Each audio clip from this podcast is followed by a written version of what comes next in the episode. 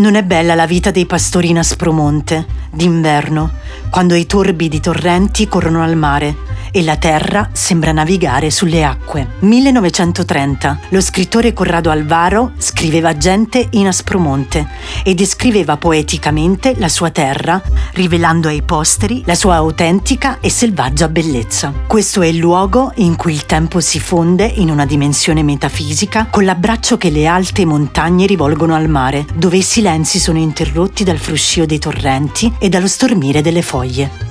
È questa la magia che anima il Parco Nazionale dell'Aspromonte di Reggio Calabria. Prende il nome dal massiccio dell'Aspromonte, il massiccio montuoso delle Alpi meridionali o Alpi calabresi. Il complesso ha una forma piramidale, a ridosso del Mar Tirreno e del Mar Ionio, e il suo rilievo centrale è il Montalto. Le lunghe distese di boschi incontaminati, ricchi di pini larici, i cosiddetti pini neri della Calabria, degradano verso la costa. Sono interrotti da ampie e profonde vallate e dai corsi d'acqua che caratterizzano il paesaggio aspromontano, le cosiddette fiumare. Questi corsi d'acqua a carattere torrentizio, quando piove, si gonfiano e ad alte quote dirompono in bellissime cascate. Il Parco Nazionale dell'Aspromonte è stato istituito nel 1989 e dal 2021 fa parte della rete mondiale dei geoparchi, curata dall'UNESCO. Il parco è il paradiso della biodiversità, è un vero e proprio ecosistema al centro del Mediterraneo dove convivono circa 1500 specie. Alla ricchezza floristica si affianca quella faunistica, con moltissime specie di animali, tra cui l'aquila reale, il gufo reale, il biancone, il lupo, lo scoiattolo nero. È ricco di sentieri naturalistici ben organizzati, dove poter praticare trekking ma anche escursioni in mountain bike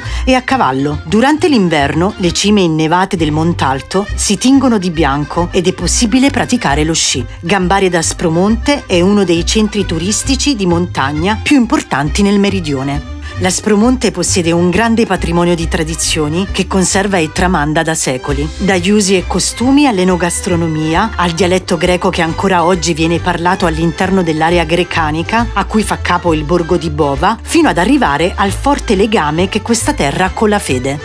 A questo proposito vi consiglio di visitare Polsi, un piccolo borgo dove si celebra la festa della Madonna della Montagna di Poli, la festa più importante della Calabria, e dove si recavano gli antichi abitanti delle colonie greche per consultare l'oracolo di Pule, che ti apriva le porte dell'Olimpo. Un altro borgo da visitare è Gerace, la cittadella della fede, che ha la particolarità di essere il borgo delle cento chiese. Il Parco Nazionale dell'Aspromonte racchiude mille tesori da esplorare.